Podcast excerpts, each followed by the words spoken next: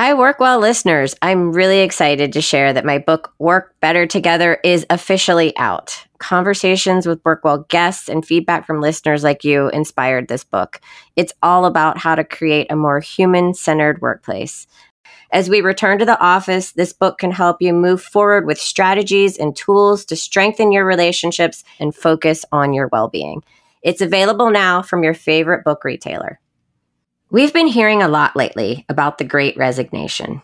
Millions of people are quitting their jobs or plan to do so in the near future. Why is this happening? Well, living through a pandemic can really change your perspective on work and life.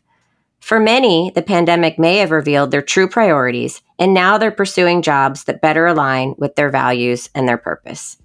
But it shouldn't take a pandemic to help you build a meaningful career.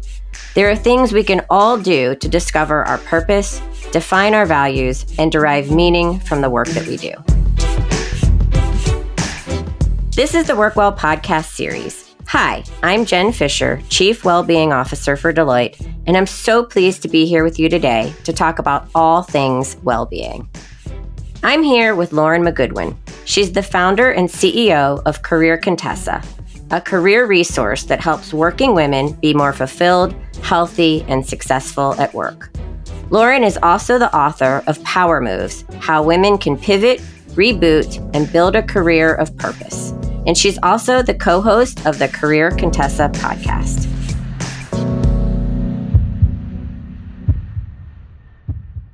Help us get to know Lauren. Tell us your story. Tell us how you started Career Contessa and why, how all that came about. Yeah, so I'll try to make it brief, but I started Career Contessa as really a side hustle. It was actually I was writing my master's thesis on millennial women and career resources. This was back in like 2012. And I had just gone through a very arduous job search. So a little background, I graduated in 2009 in the middle of a recession. Not the best time to graduate and try to find a job. I eventually did find a job though. I was working as an administrative assistant for a university, and I basically figured out that I wanted to be a recruiter. And the way I determined that was, really through a lot of different conversations, but I ended up reaching out to over 70 people for informational interviews. And then I used those informational interviews to really transition from an administrative assistant to a recruiter working at a tech company. Absolutely loved it. And so I had gone through this whole process, and I was kind of thinking, why, as someone who went through college, went to the career center every day, all those kind of things, how come it was so hard to find a job and like to be fulfilled? And why was I sort of in this place where I was, just left not knowing very much.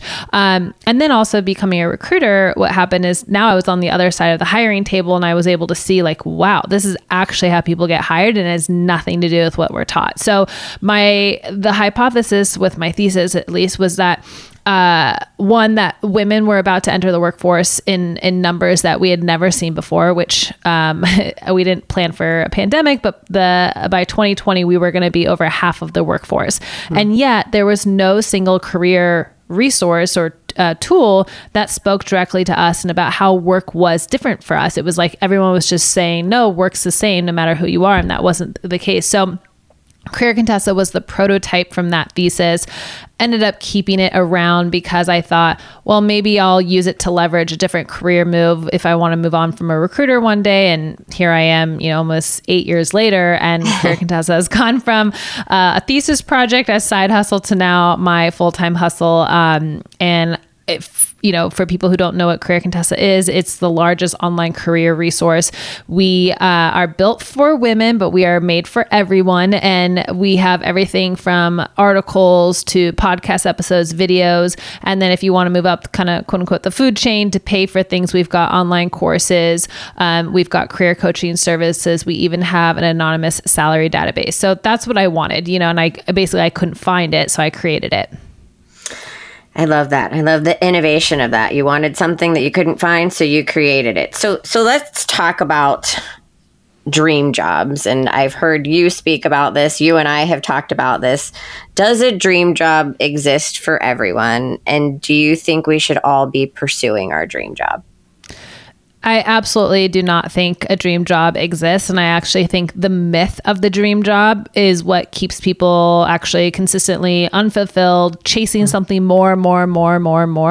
I actually interviewed this woman once who she had written a book called Quitting Your Job with No Plan B, or I think it's the title, something about that. And she was saying that, you know, our identities are so wrapped up in our careers.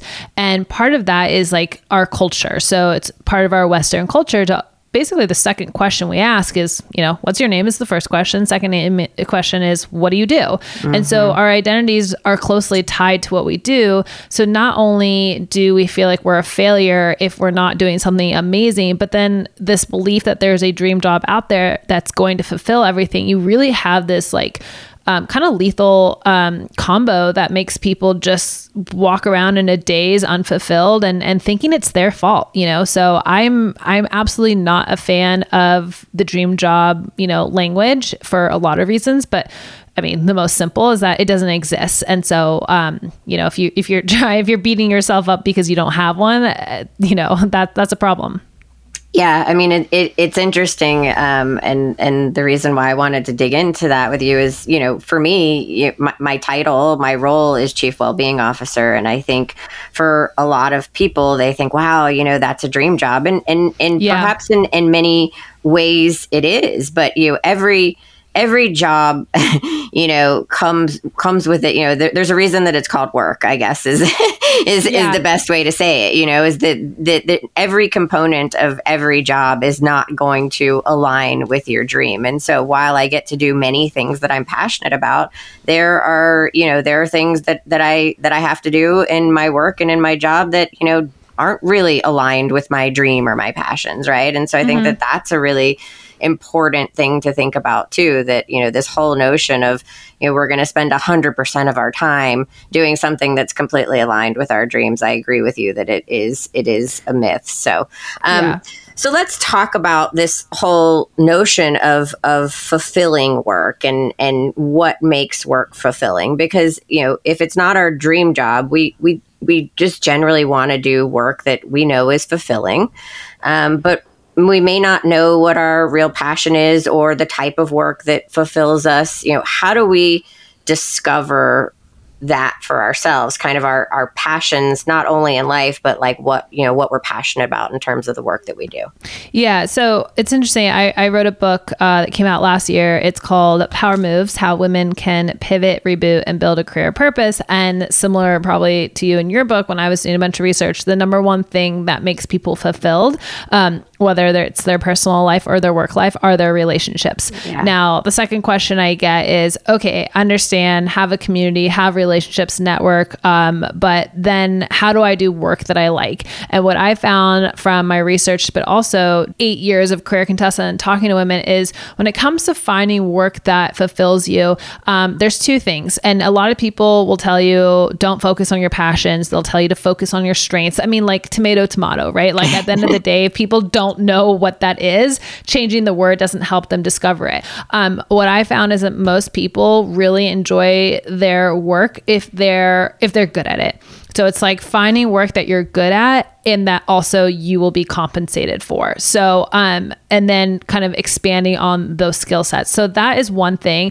And then what people will often, or at least the trend I found when I was talking to people, is like, find something that you're really good at, because confidence is a huge piece to being fulfilled at work. And so building up that confidence in like your skill set, and then finding these adjacent strengths. So for example, if you're really good at sales, and one of the things, maybe that sales requires is being able to present, and then like an adjacent strength of that might be more public speaking. And so then you would pursue more opportunities to do public speaking or trainings or workshops or something like that. And so it's kind of less of this like, here's this perfect formula, and more of a, you know, find where the overlap happens of like, you're good at your job, or you're good at this thing, it's required for your job, you'll be compensated for it. And then you can develop these adjacent strengths or abilities to which will help you be at least more fulfilled at work. Like I don't like using the word happy because I think of happiness and I talked to a behavior psychologist and she said, happiness is a feeling that can come and go 100 times a day. And if you can capture the happiness, then you're happy. But see, we live in this society that tells us like happy is a constant state that you can be in. And that's, you will that's always fail if that's, the, if that's yeah, the case. Exactly. Mm-hmm.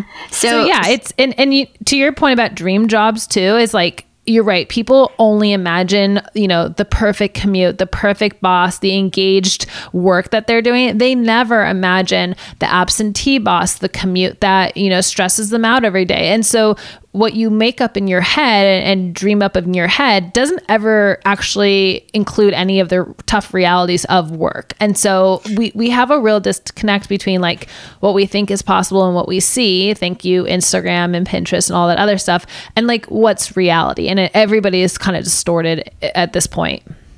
Yeah. So I guess reflecting on that, I mean, you know, so much of, I guess, what's going on now with, you know, the great resignation. I mean, do we need to leave our jobs to find a meaningful career? What can we do kind of in our current jobs to derive more meaning, you know, from the work that we do? Like, what's your take on kind of what's going on with the great resignation and somebody that is potentially thinking about leaving their job? Are there steps that they can take to create more meaning before perhaps, you know, making the decision to leave? Yeah, I think a couple of things are happening with the great resignation. One, I think some people are just flat out tired. Like they're just really tired and they really see no way out of this other than quitting and being fully disengaged from it and then being able to come back and having a fresh start. I think some people, and like financially, they're in a place where they can do that. So I think you have some people, by the way, that's like, totally okay. Yeah, totally okay. And yeah. I think they're seeing this as like a really good time for them to do that, because when they do go back to look for a job, it seems to them, at least, or they're hearing and they're listening, that the odds are pretty much in their favor to be able to get some interviews and do, like, I guess there's less fear around finding another job. And when people are less fearful about finding a job, then they feel more confident leaving the job that they have for something else. There's also this flip side of people who maybe they need to have a job, they can't be without one, but they up through the pandemic, they've realized like, hey, one, life is too short to be doing something you absolutely hate. Now my company wants me to go back in person and I don't want to do that. Like they feel like they have options. And even though maybe they can't totally, you know, drop out of the workforce altogether for a period of time, they can leave this job and look for something else. And so I think there's a lot of people out there who maybe went off and explored that option and then they got offers, you know? And so there, it's just interesting because like the power dynamic changed so suddenly from employers had the upper hand and people were being laid off. And so they were terrified to now they're not. And so you just have two extremes. And I think for the people who are in the camp of, I really want to do something or work somewhere where it aligns more with who I am. And I always refer to this as your career ideals. So your career ideals are the things that you want and the things that you have to have. People are, maybe those things changed over the last, you know, 18 months. And now the number one thing they want is flexibility, or the number one thing they want is autonomy. They don't want to be on a big project with 50,000 hands in the, you know, what's the saying, chefs or cooks in the kitchen kind of thing, where it's like overwhelming because they're having to work virtually. So yeah, I think it's kind of a mix of both. And then when you just throw in the fact that people have options and they're not afraid, then of course people who are more risk adverse, which is a lot of us, are now feeling like, hey, I don't have to be as risk adverse right now. Now's the time to take the risk. And so that's super helpful. Great. I mean, really good insight. But so if I guess if I don't want to leave my job, or if I like my employer, I like my, you know, my workmates, my teammates, but I still am struggling with kind of finding meaning in my work, especially these days, because your point, I think everybody is just tired and fatigued across the board. I know I am. Are there steps we can take to build more meaning, or to kind of find some meaning in our current career if we're generally, happy, or, I guess not happy. We don't want to use that word. If we're generally fulfilled, what can we do to cultivate more meaning? Well, I think the first thing you have to do is back up a little bit and understand, okay, let's diagnose the problem. Is it that you truly are not interested in the day-to-day work? Like, you just don't feel like you're being challenged anymore. You could do it in your sleep. Is it that you're burnt out? Like, so is it about the work, or is it about like just where you are mentally, physically, emotionally? I recently interviewed a burnout scholar, and she was talking about when people are burnt out, they actually found through a bunch of research that sometimes the answer is self-care, and sometimes the answer is self-compassion. And so, if you lean more toward the burnout side, there's maybe not something we can do dramatically. And you and I talked about this the other day, where people, employers, give a day off here or a week off here, or they give more access to more benefits. It's like, you need to diagnose and then determine if it's self-care or self-compassion that's more for you. And then if you fall into the camp of like, I'm feeling okay physically, mentally, emotionally, but I'm just not interested in this work anymore. It's just not doing it for me. Again, when you go to your boss and kind of want to say, hey, I'd really love to switch to another project, or I'm not feeling this, like, you can't just throw out this blurt of like, I'm not into this anymore. It's like, your boss is probably gonna be like, yeah, I know, join the club, like, so the point being is like, it's good to kind of take time to reflect. What is it? Is it the clients? Is it the pace? Is it, it's a lack of creativity. So trying to pinpoint maybe a couple things that are making you feel not as engaged. And then maybe you ask your boss like, hey, can we brainstorm some together based on what your goals are, or the goals of the company, and also where I'm feeling a little disengaged, like maybe there's something else for me to get involved in. An example of this is, I had someone on my team who basically came to me and was like, I'm not digging this project. Like, it's just, it's always one of those things where I find it really draining. And you know what, after further investigating it, it was like, okay, well, let's find someone who can take on just that one part. You can manage that person, which would give you new, management skills that you didn't have before, or at least start practicing with that.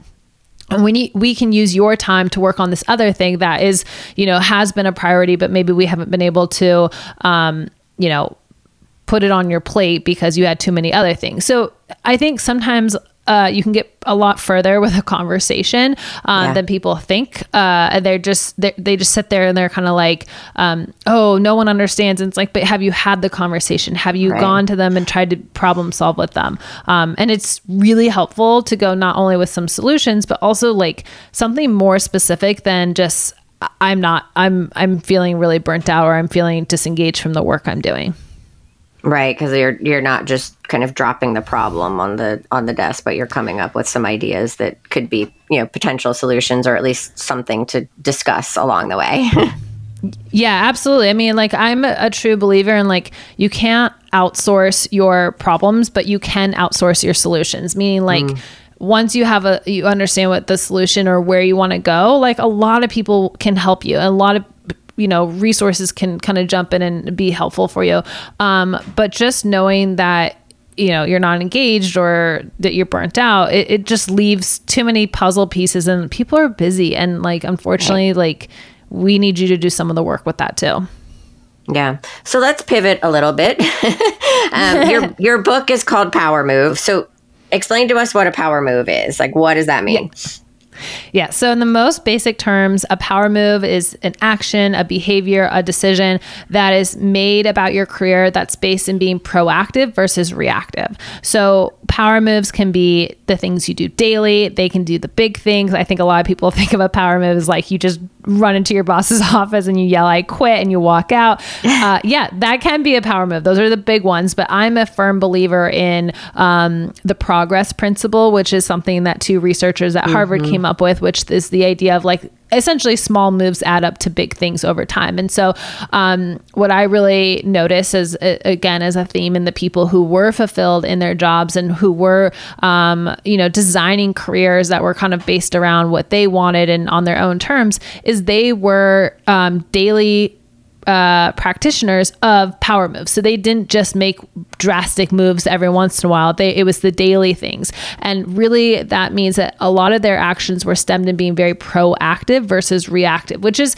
actually how a lot of people go through their careers, is they're really reactive. They take things as they come at them, which is why they can get really overwhelmed, which is why they end up in a job or a company where, you know, maybe it wasn't what they wanted. And then 15 years later, they're like, I never wanted this job in the first place, for example. And so, power moves, I like to use the metaphor as like, you know, they always like to say it's not a diet, it's a lifestyle. It's the same thing with your career. You can do something that's quick and has maybe a before and after, kind of like a fad diet. But if you want the lifestyle results, if you want that, then it's about making power moves as part of your daily routine and rituals that you have as part of with your career and your work.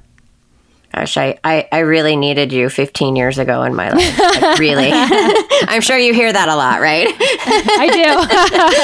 I do. Yes. So let's talk about a topic that's near and dear to my heart, near and dear to both of our hearts, I think. But how important is, you know, managing your physical, mental, emotional health, your overall well-being to building a meaningful career? Oh, I mean, absolutely. Like if you don't have your health, you don't have anything, right? Like you just can't. I was talking about being able to make proactive career decisions. Like you cannot do that if your mental, physical, emotional, spiritual, all the things have to be healthy. And you know, there's I can't remember her name, but there's a woman out there. She did a TED talk about the 7 types of rest that you need, and it's, you know, it's not just physical rest. It's why sometimes you take a nap and you wake up and you're like, I'm still feel tired, because you need to have your body. Like it's not just about physical; it's about emotional, creative, spiritual. You know, all these parts of your system have to be in a, I don't want to say a perfect place, because, you know, we're about progress, not perfection, but you can't ignore them, you know. Right. If you do, as you know from your experience, it's like it comes back and it finds you. So do you want to vengeance? Yeah, exactly. Do you want to address it now, or do you want to address it when it like slaps you in the face, you know? I mean, what would you tell people? Because I think, you know, I spend a lot of time, you know, telling people, well, if you don't put yourself first, then really you're sub-optimizing not just your career, but your relationships and pretty much everything else in your life that matters to you. Like, how do we help people change that mindset of, you know, you have to put your work first in order to excel in your career? Well, for starters, I think it's really interesting, and I would challenge everyone to try this experiment, which is like, say no to one thing at work this week and see if your career falls apart. A lot of people, I think, internally have decided that, yes, not only is my career the most important thing, but like, there's no way I can say no to this thing or not be part of whatever it is at work. I've got to say yes to every project. Otherwise, my boss is going to think I'm slacking off. I have to be part of every meeting. Otherwise, I won't look like I'm committed. Whatever, you know, every client that I talk to, I have to, you know, really deeply engage and follow up immediately. It's like I think what I find interesting about that is like, try maybe, I'm a huge fan of the book Essentialism, which is all about focus and getting really clear, like what are the essentials? Like less is more, right? And like, one, if you haven't read that book, I would definitely start with that, and then become really focused on what are maybe the top 3 or 5 things that you really, really need to focus on. And talk to your boss and put this experiment into practice where you say no to things, you set boundaries. I'm a huge fan of, for example, on my emails, in my email signature, it talks about how, you know, all of us don't work probably traditional hours. Therefore, I send emails when it's convenient for me. I expect you to send me emails when it's convenient for you. So like, I've set this boundary with people when they email me, is that you're going to get a response when it works for me. I'm totally cool with you also responding when it works for you. But like, one of the things, for example, I hear all the time is people are like, I feel like just tired to work. I've got to, you know, I get emails in the middle of the night. And so some of this stuff is about like, you've got to prioritize, have focus, and then there's going to be trade-offs by having those focus points, but you're going to feel so much better because you're going to have a lot of clarity on like why these things are the most important and why you don't make time for these other things. And I mean, a lot of these just come down to these like career traps. So one of the career traps that I talk about in the book that everyone's heard about is like, we see busyness as a, not just a badge of honor, but busyness equals success. Like if you're super busy, then it means you must be successful. And so a lot of this is like rituals and routines and mindsets and narratives that we've created, and we have to break these cycles. I completely agree. When I, when I wake up in the morning and after my morning routine and I check my emails, if I've gotten an email from a colleague that came in the middle of the night, I write back to them, and I don't necessarily respond to what they are requesting in their email, but I ask them why they are sending me emails in the middle of the night. And if there's something, you know, that I can help them with so that they can get some sleep too. So I respect that there's different time zones. So I try to be sensitive to that, but certainly I'm a big fan of boundaries, but I don't think anybody should be emailing anybody in the middle of the night, because I think you should be sleeping. Yeah. You know, what's so nice too, is like technology has like tools, delayed delivery. Exactly. You can schedule to have it be sent. And that is a real game changer. So like then if the person did send you that slack in the middle of the night, they really meant to send it to you versus schedule it for later. Right. Absolutely. So anyway, so what other, I guess, tips or thoughts do you have, for managers, someone that's leading a team, how can they help people, find meaning in their work? Or is it solely up to the individual? No, I mean, look, I do think each individual needs to understand that a manager's job is the performance of the team as it relates to the company's, goals. But a lot of people think of their manager as like their therapist, their career coach, their whatever else they need that day. And so one thing I would just caution people is like, that is a lot to put on a manager when their job is more the performance. And yes, managers can, I'm all for leading with empathy, leading with making it a safe space for people to share their emotions and bring their quote unquote human to work. But I encourage each person to kind of take on the role of becoming their own career coach, because when you go to your manager with, as we mentioned earlier, some information about like, here's what I really want in my career, here's what I know are the goals for this team or priorities for this team, you get a lot further in those conversations. So for the managers, I think it's about potentially empowering and kind of teaching people how they can become their own career coaches. There's a lot of amazing like continuing education type things that you can do, workshops around how people can identify their strengths and then like the follow-up. So I think what I find most often with the managers is that they've got so many different priorities on their plate that it's hard for them to do this, even though they have really good intentions to do it. And so they also need to be able to be given the time and the space to set some of these things up for their team or to delegate that to somebody. So helping their team to get really clear on like, what are their career ideals? What do they want most in their jobs? To create that virtual water cooler so people can build relationships. There was a woman I interviewed for the book, and she does something where every Friday she, her and her manager have come to this agreement where 1 to 2, so not during her lunch hour, so on company time from 1 to 2, that's her career development hour. She listens to a podcast, a book, whatever it is, and then she'll, she doesn't always have to do this with the manager, but the manager will ask her like, how was that hour this week? Did you listen to anything interesting, read anything interesting? And I think that's really nice also, is just sometimes just giving people the space to, for the managers, because it's a tough job for sure. So those are just some places to start. And I also think one of the things that managers can always do is lead by example, right. Lead by, creating that virtual water cooler, in your meetings, right? Leading better meetings, saying, hey, I don't think this needs to be a meeting. I think it's perfectly fine as an email, like looking for opportunities where you can be the leader who kind of sets the tone for how you want other people to move forward with things at work too.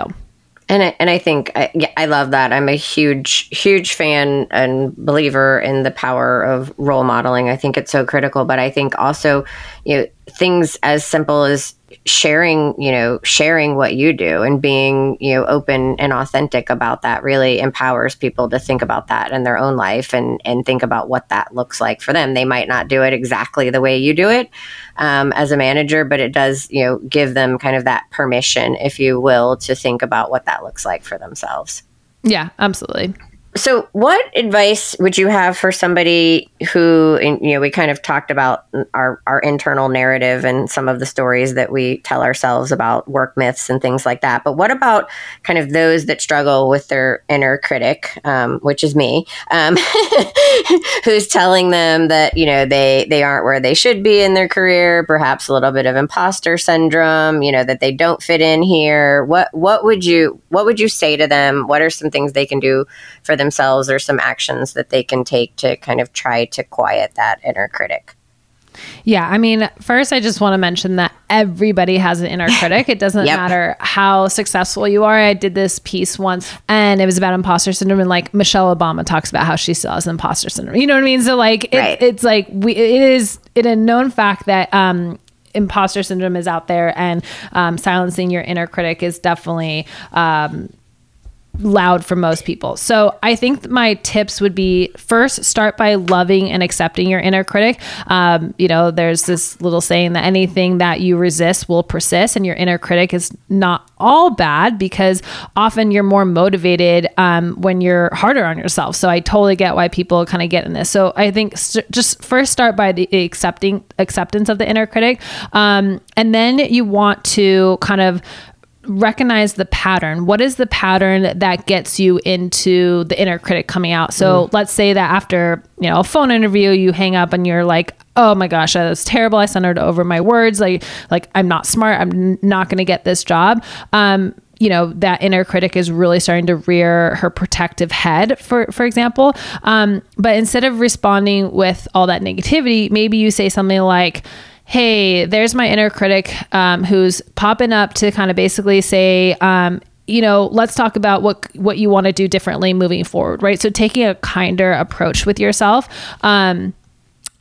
don't, and be careful not to jump to this like extreme of becoming a cheerleader, because your psyche can't take that jump from one end to the other. And so really the practice is to see if you can just be a bit kinder to yourself. And then my favorite tip with the inner critic is I like to give her a name. And you could, pick any name you want, but mine's name is Carrie. And like I talk to the inner critic as a third person, and she's a third person. And I, basically kind of work through it. So like, what is the pattern that got me here? Is this related to some sort of thing I've always been sensitive to? Why do I feel this way? And kind of do the deeper work with that. At the end of the day, inner critics and imposter syndrome, the ways to really kind of overcome them is not by ignoring it. It's by having more experiences that put you in uncomfortable situations and getting through to the other side with them. So building up that confidence and the self-esteem that that you got this, even if it's, maybe doesn't go according to how you would like, but you're going to be able to work through it. So I totally need to give my inner critic a name now, but I got to give some thought to that. But I love that. So, we talked about the myth of a dream job not really existing. What other myths are there? And we guess we've talked about a few of them, but are there other myths that you like to dispel about, building a meaningful career? And I know you and I had previously talked about kind of this external definition of success. So can you talk about that a little bit? Yeah, absolutely. I like to call these career traps. They're the myths. They're the things that basically keep you stuck. And certainly being attaching your self-worth to external things is definitely at the top of the list. Comparing and despairing, which is a term that was coined by Dr. Alyssa Westring. We know from research, and we probably can tell just after scrolling Instagram, for example, when you start comparing yourself constantly to other people, you start to have this kind of despair. And so compare and despair is a real problem because we really lose any appreciation and realistic picture of the progress that we've made in our career. And that lack of perspective can also prevent us from making decisions that are in our best interest, both personally and professionally. So, you know, when you're comparing yourself to someone else on Instagram, it's a bit extreme. The other one that we talked about was the busyness as a badge of honor, or truly what we do is we see that if you're nonstop busy, then you must be, wow, so successful because look how busy you are. The next one is being attached to this big picture thinking, which is just really closely aligned to people who have a fixed mindset versus a growth mindset. And what we found in the research, I didn't do the research, but what they found in the research with the fixed mindset too, is that when people are fixated on that external thing, the corner office, the job title, even if they maybe in their gut and their intuition know halfway there, like, hey, this isn't actually what's going to make me happy. This isn't the thing that I want to strive for. They psychologically, it's more painful to kind of abandon that than it is to, because of this fixed mindset, than it is to kind of change mid-course. And so when you are so attached to this big picture thinking, you know, like I got to have the next 5 to 10 years of my life planned out, I got to reach the corner office, I got to have the job title, whatever it is, that is the danger that you put yourself in, which is you're not anticipating how your life is going to ebb and flow. Your interests are going to change, what you need in your life is going to change. And really the biggest benefit of a growth mindset is it leaves you open to so many cool new opportunities and twists and turns that the whole point is that you don't know that they're coming. And so that's definitely a trap. And then the trap of my final trap that I talk a lot about is the dream job. And instead, what I wish people would focus on is what I call the good enough job, or it's a phrase that's kind of been out there on the internet, is the good enough job, which is like not every single job or part of your life needs to be filled up by your job. Like it's okay to have a job that pays you and you're pretty good at it, but you know, that's it. You're not accepting, or you're not, you know, expecting, again, this job to be every external piece to fill your self-esteem and your confidence levels. And I mean, it's okay to have a hobby. It's okay to take time off from work and not feel like, oh, I'm so committed or so involved with my work that even while I'm on vacation, I'd rather be sending back some emails than to be enjoying, you know, a Mai Tai with my family or whatever.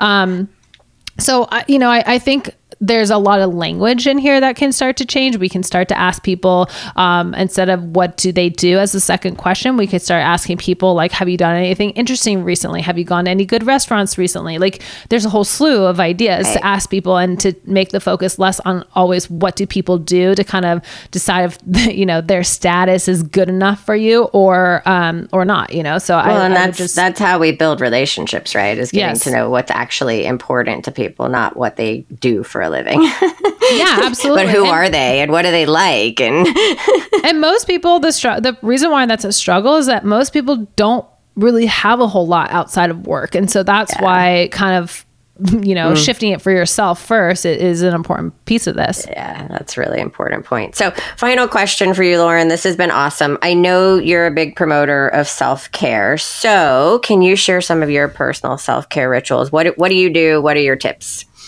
Yeah. So, my number one is that I love to make time to go for a walk each day. I'm a big fan of walking as a form of exercise, mostly because I can do it whenever and however, and I live in Southern California, so I can pretty much do it year round. And, it's like the one thing through, you know, COVID and everything else I've kind of stuck to is making time to go for a walk, listen to a podcast or a book on tape. Usually I listen to something that actually has nothing to do with work also. My other thing for self-care, if you have the ability to have a separate office space, is I really like to have my work stuff in one room. And then when I leave that room, I shut the door at the end of the day, which is kind of this ritualistic thing I do to kind of signal to myself, like we're done with work. So that's something I would definitely recommend. I also don't work 5 days a week. I work 4 days a week. And that has been, obviously that's an immense privilege and it's something I'm able to do because of the work schedule I have, but I have a 5-month-old daughter, and that allows me to have a day where it's 100% just me and her, you know, where I let people know that, and I don't schedule things, and that has been, you know, I totally understand that's a huge piece of privilege, or I'm coming from a place of privilege with that. I also have designed my life to be able to have that. I knew that's something I wanted when I had a child.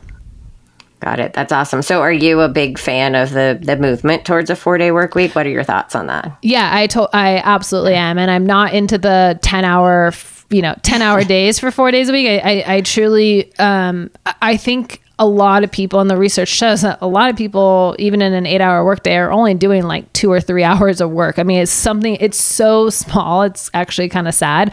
And so I'm a huge fan of like, again, essentialism. So getting really focused on what are the things that actually move the needle, prioritizing them. And I don't know if this is just because I'm a mom and so like there's no time for anything ever, but like I am incredibly efficient when I'm in my office doing work. You're focused. Versus, yeah, I'm very focused. Yeah. And I am a huge, fan of the 4-day work week. And, I know some people maybe are doing it without their bosses knowing. I would love there to be more transparency around this type of schedule. Yeah, I agree with that. Transparency for sure. Well, Lauren, thank you so much for this conversation. It was really rich with insight and wisdom. I know people are going to get a lot out of it. I got a lot out of it, especially giving my inner critic a name. So I'm going to go off and think about that, and I will report back to you. Amazing. Thank you so much for having me. This was fun. Absolutely.